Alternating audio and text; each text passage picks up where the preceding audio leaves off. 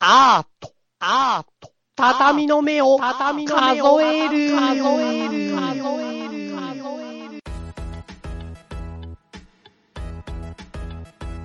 皆さんこんばんははい、こんばんは。このこんばんはのさ、うん声のトーンってチャイ変わんないのすごいね。どういうこと皆さん、こんばんはのやつ。あ、聞いたことあるやつだって思うもんね。あーなんか褒め上手を目指してるもしか してなんか俺あー褒め上手すげえすげえ大事だなと思ってすげえテクニックだなと思っててなんかどうすることも褒めることもないことを褒めてもさバレるじゃんバレるな。そうあ確かこにいつ。わざと褒めてんなみたいなバレるじゃんうん、バレるバレる。てか、かとそうんそれされた、された時にわかるって感じだよね。そうそうされた時にんうわーこいつなんかわざと褒めに入ってんなって思うし思うからなんかある程度相手も納得できなきゃいけないじゃん褒める時って、ああ、そうだね、そうだね。うんうん、そうだね。うん。相手もある程度自覚があるでもさ自覚がありすぎるとさなんか相手が例えば褒められようとしてるとかちょっと自分の方がなんかなんていうのかな図に乗ってる時に褒めちゃうとさなんかもう有頂天になっちゃってやりづらくなるじゃんやりづらくなる。なるでしょやれ、めっちゃ。だからめっちゃなるよ俺テクニックって超難しくてなんか相手が特に一番得意なやつを褒めちゃうとやばくなる話が長くなったりあストーリーなんかもうレジェンド始まっちゃうんだよねレジェンドトークあ、始まっちゃうね。そうだからそこは触れちゃいけないでもなんかどうでもいいこと褒めると相手に響かないあそうっすかみたいななんかそんなこと考えてないっすねってなっちゃうからうん。なんかもう褒めに褒めとしてまず機能しない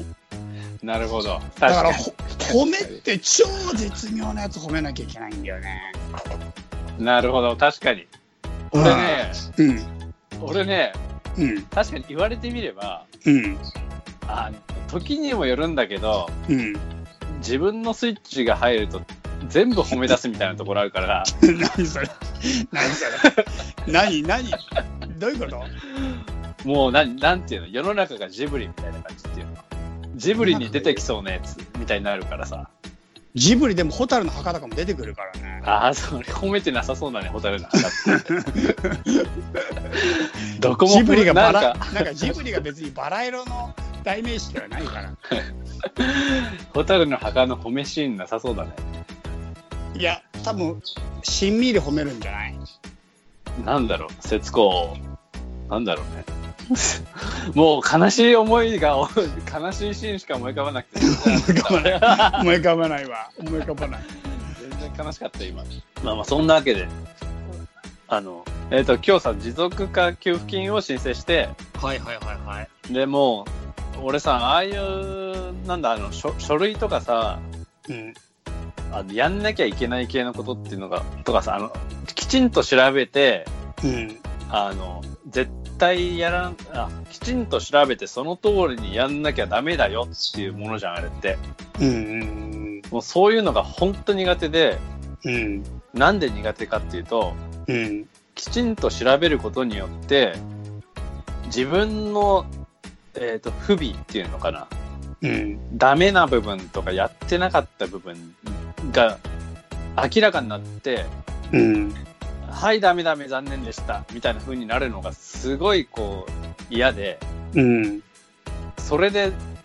あれできないんだよね。きちんとできない。その、あれってやっさぱ、、うん、否定されるのは嫌だってこいや、ああとね、あうん否定されるのが嫌だ。否定されるの嫌だし、とうんああの、なんかさ、こっちはさ、必死にこう一応やるわけじゃん。そのう、んうんああ、なんとかなんないかなとかさ、100万円、100万円とか持ってやるわけじゃん。うんで、それを、はい、残念でしたみたいな感じで、こう拒否されるわけじゃん。はい、残念、ブブーみたいな。もうあの、あの感じがすごい耐えられないの、俺。その、拒否された瞬歌間。川君ででもさ失敗は耐えられるキャラでしょえ、失敗超嫌だよ、俺。あ例えば作品とかすごい頑張って作るじゃんうん。ですっごいつく頑張って作ったけどさでもやっぱりうまくいかない時あるじゃんうん。なんかこれうこまくいかんなないに時間いやこんなに時間かけてやったのにあーやっぱこれなしだあーもうダメだみたいな時ないああ、それは、あるな。でもそれ受け入れられないとさ作家業続けらんなくないでも、あれは失、失い玉持ってないかもしれない、もしかしたら。そうそう今言われてみてだけど、うんなんかあれは、ダメじゃん、これっていう、なんか、その、うん受けちょっと、ちょっと受ける感じというか、うん例えばさ、うんああ、どうだろう。ああ、わかんあーわかんねえな。写真の場合って、うん、ああ、でもあれかな。頑張って撮影したフィルムが映ってなかったっていう失敗は多分、結構失敗かもしれないけ どそれは耐えらんねえよ それは全然耐えらんねえよああ、そういうことは確かに、そういう機械的トラブルの失敗はあるかも、存在するかもしれないけど、作品がダ作だった場合に、うんうんうんは、ダサくだった感じは失敗カウントにはならないかもしれない。その、そそういう失敗とはまだ違った心境かもしれない。うんダサくだった場合は、うんダサくって気づけてよかったっていう安安心感というか、うんダサくって気づけた分、俺はそれより先にいるって感じとか、うんその感じかな気づけてさらにこうあのなんていうのさらに上上行けるというかさらにすごいことできることに気づいてしまっている状態だからあんまり気にしないんだけど、すごいなエジソンみたいだ な褒め成上功手へだまた近づいてしまったみたいな感じにな ってんなあーあーまあ、まあ言ってみりゃねね練馬のエジソンって言われてるからね近所で、マジネリソンうん、ネリスはネリソン・マンデラ違う人じゃんそれもその場合他人だからそっかそうなんだなんかいや俺それさ自分の中で結構失敗受け入れるのがすっごい無理な人でもともとあ失敗するとうわーってなってもうやだってなるんだよねいや俺もなるよそれはそれはなるよすっげーなるんだけどうちの奥さんはその失敗を受け入れられる人なんだよねああどういうふうにどういうふうにだから本当に何日もかけて何日もかけてなんか作ってたものが、やっぱりたった一つのなんかのミスによって、ああダメだボツだってなる、うん、あ時に瞬間があるってことよね。あーダメだってなった時にそれがもうそれは破棄してまたゼロから同じことができるみたいなああ、そその時の心境ってさ、どういう心境なのかいやわかんないけどでもやっぱりやっぱりそれなりになんか一瞬虚無感みたいになると思うしなんかそれなりにちょこ心リセットするのはたまに必要な時あるっぽいけど。な。うんうんでもなんか俺あれで立ち直ってもう一回同じことするの俺結構無理なんだよね俺がうん。そうか。で俺それがすごいなと思っててだからなんか芸術家ってそういうメンタル強えなと思って要するになんかさ成果が出るままず成果以前にさ自分の中で完成できるかできないかの時にさ完成品の裏にさ完成してない多くの試みやまあ試みであればまだいいけどそれもそもそそれこそ成功させたかったけど成功できなかった失敗した作品があるわけやん。うん。うん、打作の山だよね。そうそういったものをなんかちゃんと自分の中でプロセスとして受け入れてなんか存続し続けられるまた続けられるってすげえなと思ってなるほど。それにめちゃくちゃ尊敬しててで俺もなんかそういった体制がちょっとできできてきたなって最近思うんだよ。あ、できてきたうん、自分もだからそういうのおにーなんかだんだん慣れなんかそういうメンタルをも俺も持ちたいなって思ってて。うんうんだからなんか俺も仕事の書類とかもめっちゃここ最近もめっちゃ作ってて、うんすげえ頑張って頼まれてもねえのにいろんなパターンを用意してうん。うんでその中で1個だけのパターンが採用された後残りのパターン全部ボツになるけど、今までだったら俺結構そういうの嫌だったんだけど、まあ、なんかそのもうボ、ボ、ボツの分どうしてくれるんじゃ、みたいそうそうそうそうまあでもこっちは勝手にやってるからしょうがないんだけど、な。まあ、でもそういうのすごい今まで思ってたんだけど。うんうん。うん最近ではなんかもうなんかすげえ一生懸命準備したのに丸ごとボツみたいなの結構あるんだよねうん。へえ、丸ごとすごいね。丸ごと全部ボツみたいなのもあってうんうんうん。そういうのはだからなんか今までだったらかなり無理だったけど最近は前より耐えられるようになってきたっていうかうんうんうんうんうんうんうん、まあなんか使わないケースもあるよね確かにねみたいな感じにちょっとなってきたなと思うんだよねおおなるほどそそうかそうかうなんかうちの家訓がさその家訓の第3がさ不屈ってやつは1回で成功するとは限らないみたいな何度もやってみようっていうのがうちの家訓なんだけどはんはんはんはんはんはんそれを体得するために僕も意識はしてて1回で成功しないし失敗とかなんか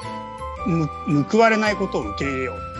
ああそうそうそうそうそれ俺でさ、うんつうかまあ、自分で自分の作った家訓守ろうとするのすごいなっていうのあるんだけど あの家訓だからねあんな守んなくてもいいじゃん別にだってい本やい気や出いしたらや家訓家訓だからそのためこれを守る家にしたいんだその努力がすげえけどなそれ頑張ってる褒め上手か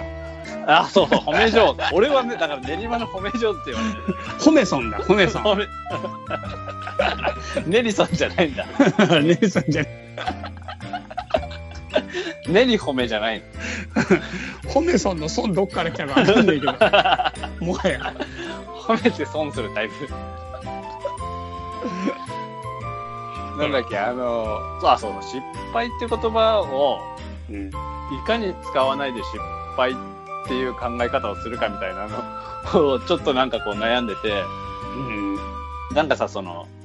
よくさ失敗してもいいよとかさあの、失敗を受け入れるとかさうんその時の失敗っていう言葉に対するマイナスイメージの方がすげえなって思っててうんうんなぜそこでまずその失敗っていう単語をそこで使ってしまうのかみたいなさうんところがちょっとそれってそのなんだ、えーうまくいかなくてダメな感じっていうのを前提にもうすでに含んじゃってるじゃんからの克服みたいなさ、うんそも失そも、うんそのネガティブなやつ俺いらないっていうか欲し傷つきたくないじゃんそんなのうんだからそこの部分のネガティブいらないなと思っててだからあれでしょ失敗だぞとなくてさまたうまくいかない方法を発見してしまったのだっていうネリソンでしょそう、あれなんだけど、ネルソンなんだけどさ、それ、うんあれひと、一言で言うのないじゃん。や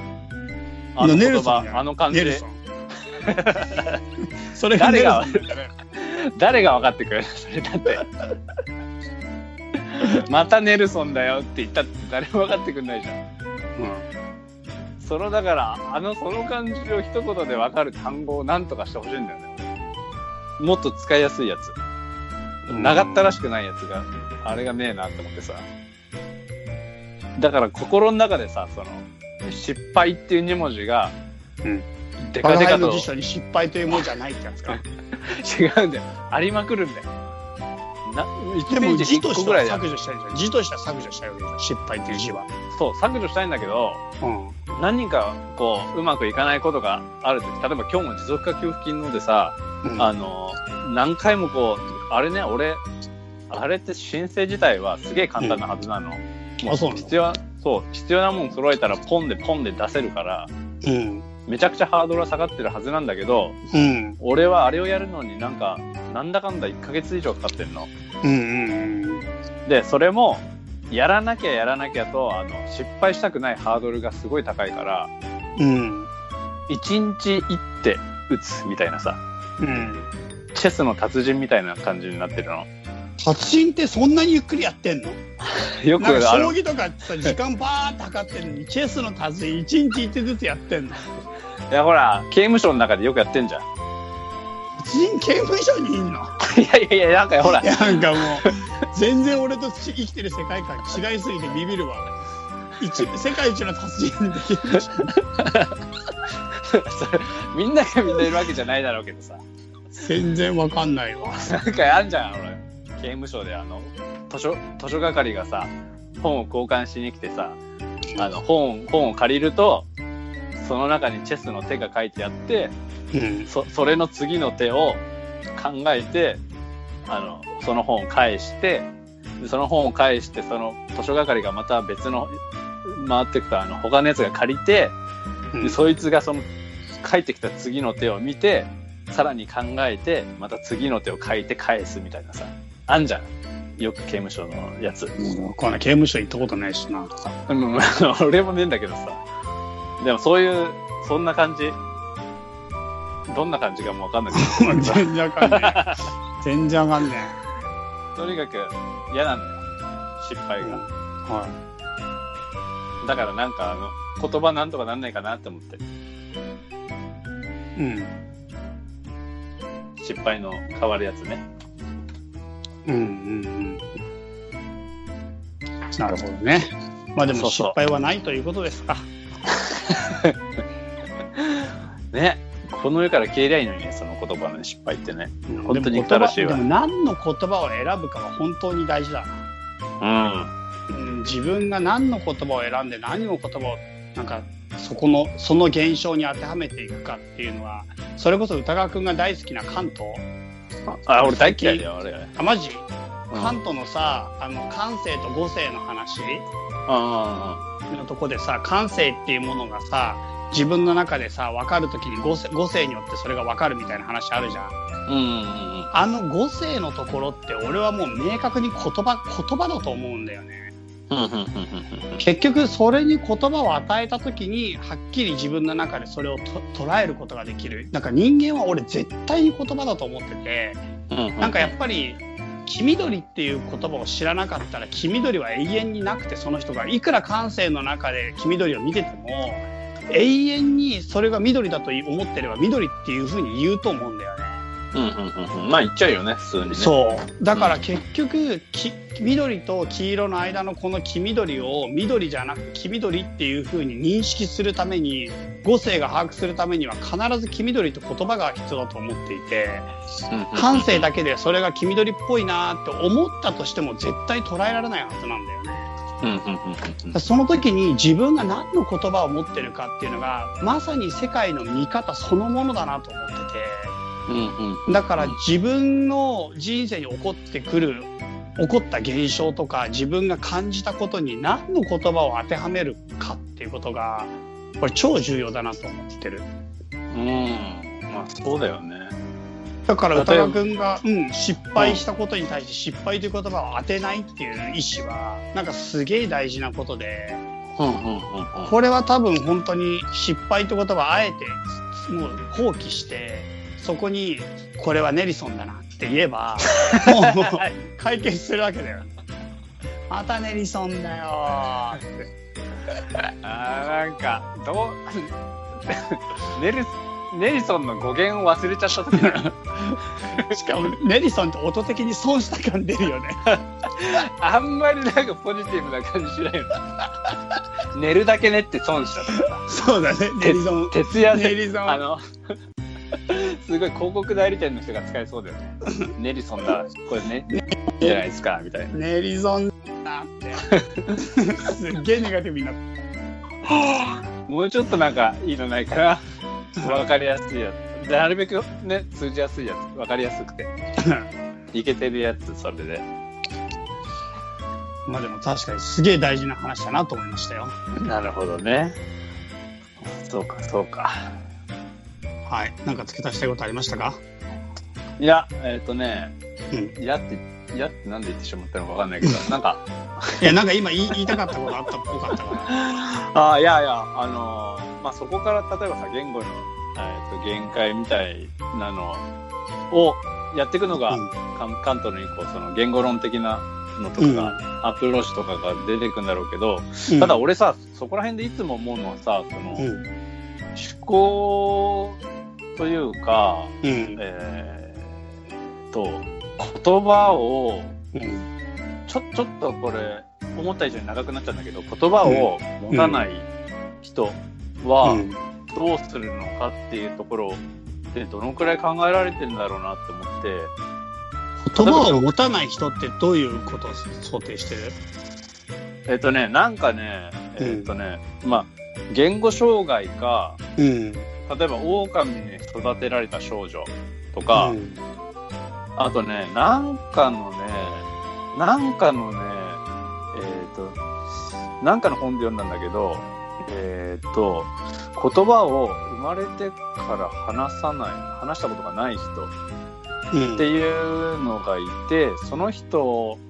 が論理的思考をするのかどうかみたいなやつで、うん。えっと分析したケースがあってうん。でそれはまあ結論的に言えば論理的思考はしているっていうことになるんだけど、うん。えっと言葉を持たない人は世界を知らないのかってなった時にうん。感覚としてはそうではない気がするって直感的に思うんだと思うんだようん。逆のアプローチで言ったら。うん。ってなった時に俺らはじゃあどうやって世界を認識するのかっていうのが確かに言葉だけではない方法があるとすればじゃあなんだろうってさそこはわかんないんだけど多分言葉チャイのいチャイの言ってること俺もすげえ賛成なんだけどどうしても言葉がない人のパターンで疑問が出てしまうなって思ってでしかもチャイが言っている言葉で世界を認識する方法って、それによって世界が存在していくっていう方法って、うんえ。ーえーと言葉を持つ者同士で世界が多分存在していくんだと思うんだよ。うん。うん。言葉を持たない者同士の世界の存在の仕方っていうのはどうしたらいいんだろうって思ってプラスあとさあとあのあーあとね言葉からまたちょっと外れてあ言葉を起点にしてちょっと話が外れてくんだけどいいかなうん。あのなんかねこれこ完全にこれもうあの言葉を起点にして完全に外れた話なんだけどあの、うちの子供が今2歳半ぐらいでうん。だんだんこう会話を組み立てられるようになってきてるの。うん。で会話のやり取りとあの単語のつなげ方っていうの3つぐらいの単語をつなげるんだよね。たうん。例えば、えーと「私はそれはいらない」とか「私もそっちへ行く」とかうん。 「今日今日は楽しかった」とかそのうん。なんとなくこう A か B かじゃない感じっていうのうん。をもう言葉言語を使えるようになってきてうん。でそれ以前っていうのはそのもっと言語がたどたどしいしうん。さらにそれ以前っていうのはそのある一つの対象を指してその対象が何であるかっていう指し示すことしかできなかったんだよね。うん。石を見て石っていうとかうん。コップを見てコップっていうその対象と対象の名称を言うっていうところが一番言葉のスタートだったんだけど、うん。えっ、とね、えっ、とねな、なんでこの話になったかっていうとさ、その言葉の習得に伴って、えー、と俺が子供に対して感じる自我のあり方みたいなやつがうん。だんだん変わってきてるなって思って、うん。なんか言葉がない時に、あの、子供を前に接してる時は、なんかね、ここに過去を持たない自我があるっていう驚きがすごかったの。うん。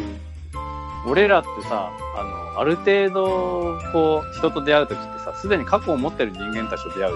じうん。ゃん。で、過去を持たない人間に出会うっていうのはなかなかないことで、うん。子供を、赤ん坊とか子供を目の前にした時の、で、コミュニケーション取ってる時に、うん。このコミュニケーション取ってる相手は過去を持たないんだっていうのがすげえなって思ったの。うん。で、その過去を持たないってことは、どういうことかっていうと、俺っていう存在に対して関わってくるものがほとんどないってことなんだよね。例えばでも俺のうん。歌、歌川直弘って俺のアイデンティティってさ、うん。大体過去から成り立ってんじゃん。うん。例えばあの学校出たとかさあのカメラマンやったとかさ、写真家とかさ、うん。大体こうやってきたことの集積が俺の中で俺っていうものを支えてるわけじゃないうん。それに対しそのアイデンティティって俺に対して、えー、と目の前にいる人は対等な自我っていう強いものを持ちながら俺が過去によって組み立てられている自我ではなくこの人は過去を全く持たない状態で自我っていうそのものがあるんだっていう感じっていうのうん。それがすげえなって思ってて、うん。ただ、それからだんだんこう2年半経って言語も覚えていくうちに、その、主張することになってくるじゃん。こう、私はこうしたい、ああしたいっていうさ。うん。なんかそれとともに、えっ、と、前まで感じていた過去を持たない自我っていうのから、なんとなく過去を持つ自我に変わってきたような気がして、うん。言語を覚えていくのにつれて。うん。で、なんか最近はやっぱりね、その、過去を持つ自我としての私みたいなうん。のをかん感じるんだよね。うん。子供、子供とコミュニケーション取ってる。うん。だからな、なんかその、言語が同時にこう、過去も引っ張ってくるというかさ、そうん。まあ、それは絶対そうでしょう。の、ねえ。ですもげえそなの最初の過去を持たない自我の時って自我は本当にあったのかなわかんない。あ、でも俺さ、なんかそこにそもそも疑問なんだよね。うーん。でもさ、強烈う。なん私っていう意識を、私かどうかわかんないけど、その、うん。我、み意識っていう意識はあるわけじゃん。その、なんだろう。えっ、とさ、意識、私っていう自我にもさ、階層があるとう思うんだよね。ん。私って今思っている、うんえっ、、と、過去を含めた歌川直弘って私と、うん。瞬間的にこう自分、あこう瞬間的に意識がこう、パーンと点滅してるような意味での、意識があるっていう存在としての私っていうの。うん。っていう、こう、階層が2つあると思うんだけど、うん。その、えっ、と、瞬間的なパーっていう、こう、意識がしている世界を見ている。みたいな感じの私っていうのはやっぱりね感じるんだよねそういう意味での自我っていうのは、その言葉を持なんたかない自我って言葉を使うのがなんか適切じゃない気がするんだよね。その状態がなんか快不快に対しての反応だよね。だから結局は。でもどうなんだろうか本当に反応だけなんだろうかっていうのはね、うんうんやっぱり好みとかもあるわけじゃん、うん。うん。何かこいつはいるぞみたいなやつうん。やっぱただのは反応より何か強い何かを感じるみたいな意志というのかな、はあるんだよねうん。だから不思議だなってすげえ思うよねなるほど。うんそういう感じですか。そういう感じですよじゃあ言葉がない世界が成立するかっていうことん言葉を持たない自我が成立するかもってこ言葉を持たない者同士だった場合世界がどう見えんだろうかみたいな感じと言葉を持たない者同士がどうやってコミュニケーションするんだろうわかんないねわかんないけどまあ言葉以外のものは使うだろうっちゃ使うだろうけどうん、ただねなんかおそこ互にい世界の見え方みたいなものの確認ってできるのかなまあでもはっきり言って言葉を用いたところでできてるのかどうかっていうのが関東のもともとの問いだもんねうんもうそもそもだよなまあそもそもではあるんだけどうんまあさらにその確認する中間地点がこう余計ややこしくなるっちゃややこしくなるよねうん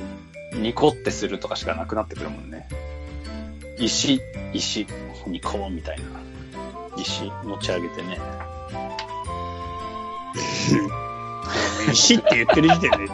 結構言葉作ってる感あったけどな今お前しゃ、お前喋ってんじゃねえかみたいな。すげえ言わ言われんだろうね。 お前、お前今。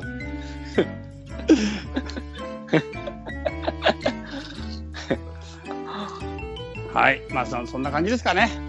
はい、はいそんな感じでといす。うことで今日は言葉を持たない歌川直弘となんかなんだっけそういう村上春樹の小説ありそうだよね。ことあ あそのうちやると思うよ。うん言葉を持たない歌川直弘と言葉を持つ歌川直弘のなんとかみ たいな。全部俺じゃねえかよ。そうそう。そうだな。ネルソンにまつわる話でした。うん。はい。はい。というわけで、またじゃあ皆さん、またそのうち会いましょう。さよなら。さよならさよなら。この番組はバックパッカーを応援するたびたびプロジェクトの提供でお送りしたんだからね。